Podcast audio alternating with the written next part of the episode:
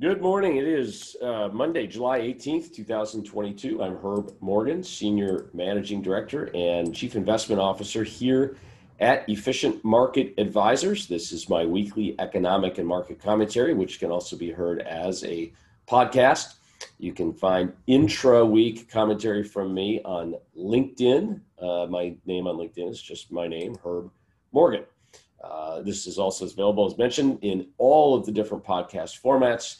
You can say to your smart device, play Slaying Bulls and Bears or playing play Herb Morgan's podcast, all of which will work. Everything you're about to see and or hear has been uh, prepared by me for you, whether you are a financial advisor or an investor. Regardless, you're expected to make your own investment decisions. Nothing in this presentation should be treated as investment advice. There are no recommendations for the purchase or sale of any securities. Everything is purely for informational purposes, and its accuracy, adequacy, and completeness cannot be guaranteed. Well, we had a mostly down week. In fact, we ended the week down, even though we had a nice rally, big rally back up on Friday. S&P 500 now a little more than six and a half percent off of the recent lows. A lot of questioning going on right now as to whether or not that is the low of this bear market that we've been in uh, since the beginning of the year.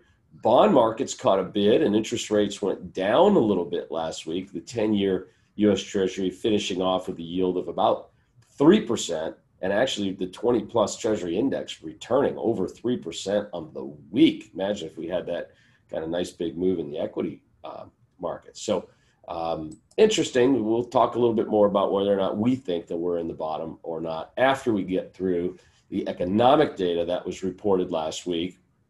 It was mixed, to be sure, uh, some of which you could interpret, you know, positively or negatively. But let's start with the National Federation of Independent Businesses.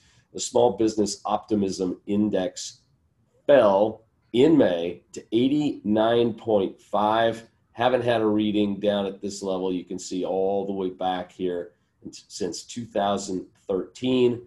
Why did small businesses say they were not optimistic? High levels of inflation and very tight labor markets, putting a crimp, obviously, on profit margins. This year is interesting. You know, normally we get some up months and some down months. There has been not a single up month in 2022 and June, which we're reporting today, was the largest drop in one month since 2020. You could make the argument that that could signal somehow near the bottom. You can see we're even below the COVID lows during the economic shutdown. So that's a pretty negative number. You know, they say, you know, when are bottoms created? When the last optimist becomes a pessimism pessimist, or they're you know bottoms are indicated at the peak of pessimism and this clearly this particular index or metric seems to suggest we're there we then got both the cpi and ppi reports for june. These are incredibly important because they're going to go into consideration for the fed when they meet and make their rate decision on july 27th cpi for june was expected to go up 1.1 it went up more. It went up 1.3 Core CPI expected to go up five tenths, up seven tenths, but core PPI year over year number was down from six to 5.9 year over year. You can see it here, two consecutive months of core going down while headline continues to rise. Why was headline continuing to rise? Energy prices up 7.5%. Gasoline drove that up 11 goods prices were up, rent, owner's equivalent rent, all up, all up big, but core certainly moderating and leveling off. Since this data was collected, we also know that energy prices have come down substantially. Oil below, well below $100 a barrel now, as an example. Gasoline d- down from on the free market. I know we're paying more with taxes and everything, but you know, got to around 426, 427 on the traded futures market, now down in the 330 range. So it's a pretty substantial runoff that's going to work its way, uh, we think, I think, to the pump. PPI, almost an identical looking graph. Again, PPI gained big, exceeded expectations, but core PPI now is up 8.2 year over year. That's down again two consecutive months. You can see that one, two, seeing that come down. So I think you know the markets reacted initially negative to both of these. Later in the week, we got some pretty good reports, which I'll show you momentarily. That's why the market began to rally uh, pretty hard on Friday. It was a solid, high volume rally, and it seems to be so far. It's only 9:15 Pacific time, but going forward through, um, yeah, through today on on uh, on Monday, uh, July 18th. Okay, Thursday every morning, 5:30 a.m. Pacific, we get initial jobless claims, and as you can see, I've always said 300,000 is where I put this dash red line 300,000 is the sign line of delineation. If we're below 300, we have a healthy, robust economy that is creating new jobs. Above 300, not so healthy, not so robust, slowing significantly. And so initial jobless claims rose from 235 to 444. But remember, we were well below 200,000 here at the beginning of the year. So we are trending higher. And in a way, this is good news because it tells us that the labor shortage, which is a highly inflationary metric, is easing. And getting closer to that 250, 275 is going to take some of that wage pressure off, which in the end is good for margins. Continuing claims also fell. this is why, you know, people talking about are we going into a recession? Well, yeah, we're always going into a recession. There's going to be one. Will it be this year versus next year? And how bad or how deep or how significant will it be? Well, I think it's going to be shallow. Uh, I've been saying it's in 23. I do think it could come now. But remember, the negative GDP we got in Q1 and some of the negative components in Q2 were really trade related, related to the petroleum deficit, the energy deficit. Um, consumer spending is still very strong and jobs are very strong. And those are really, quite frankly, more important than, than a trade deficit subtracting from GDP to signal the overall health of the American economy. New York State Manufacturing Index last week had a huge upside surprise. Uh, it was expected to be down 0.2. It was up 11.1. You can see it right here on the right hand side. That's up from a negative uh, print in June. And there, it exceeded every single forecast that was contributed to Bloomberg there was not a single forecast that it did not exceed. So that was a great sign for manufacturing. New orders rose, shipments surged from 4 to 25.3. This is signaling more easing of the supply chain concerns. Delivery times eased, unfilled orders fees, and despite all that great news, the respondents said their outlook was still quite negative because they are still quite concerned about inflation uh, and supply chain. I said it eased, I didn't say it was done easing, right? Then we got retail sales for the month of June, exceeded expectations by growing 1%. That was great. Remember in May, we had a slight dip in retail sales. But remember, there's a lot of uh, energy costs that go into resale, retail sales that could take the dollar number higher, but maybe not the quantity number. And obviously, we really want post inflation. So take out autos and gas, we were up seven tenths of a percent. That was seen as a positive.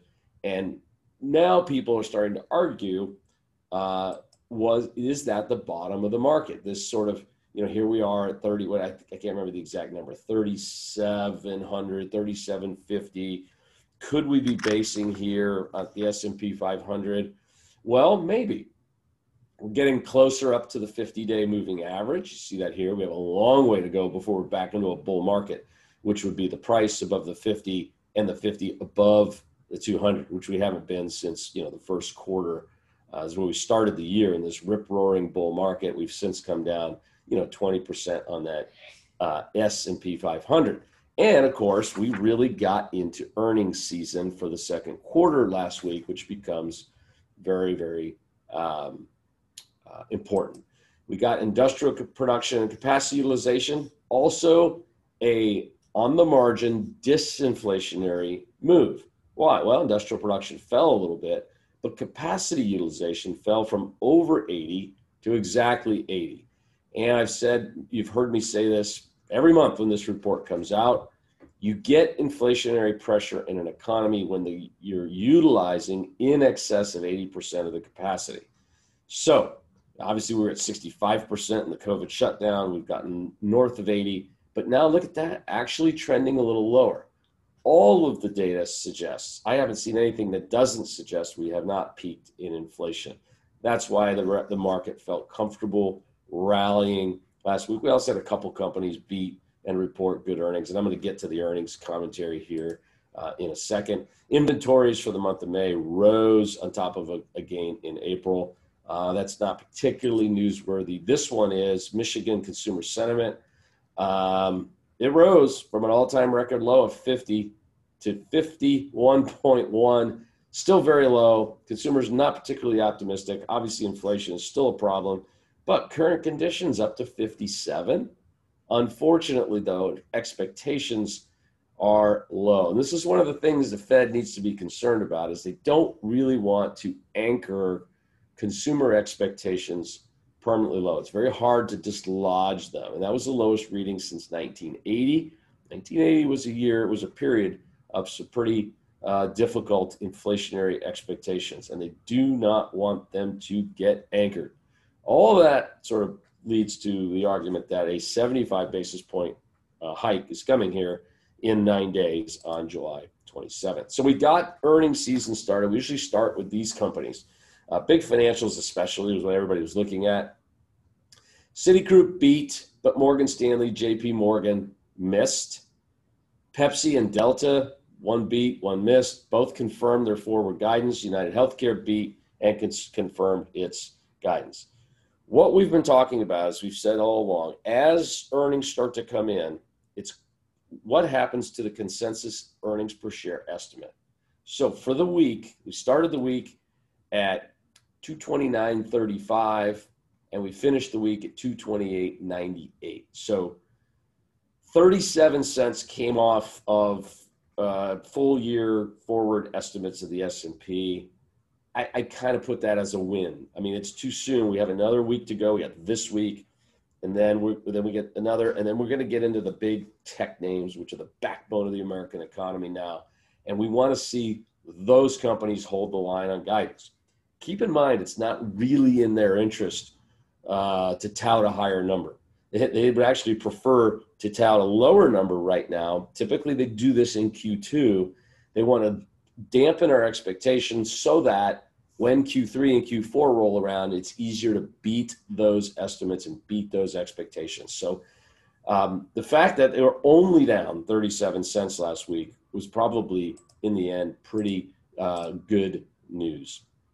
Moving on to economic data this week, homebuilder sentiment missed big this morning, well below the 65 estimate. Housing starts and permits, therefore, are likely to miss tomorrow.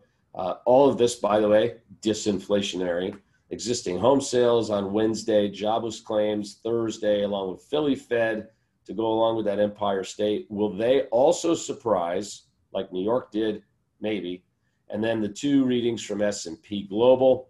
We've got U.S. Uh, manufacturing and services on Friday, both looking for expansion. Given that New York exceeded, and if Philly exceeded, then if S&P exceeds on Friday, uh, again, it gives the Fed the all clear, but it also suggests that maybe, maybe, just maybe they're going to engineer this soft landing that they'd certainly like to see. Thanks everybody for tuning in. I will be back again to you next.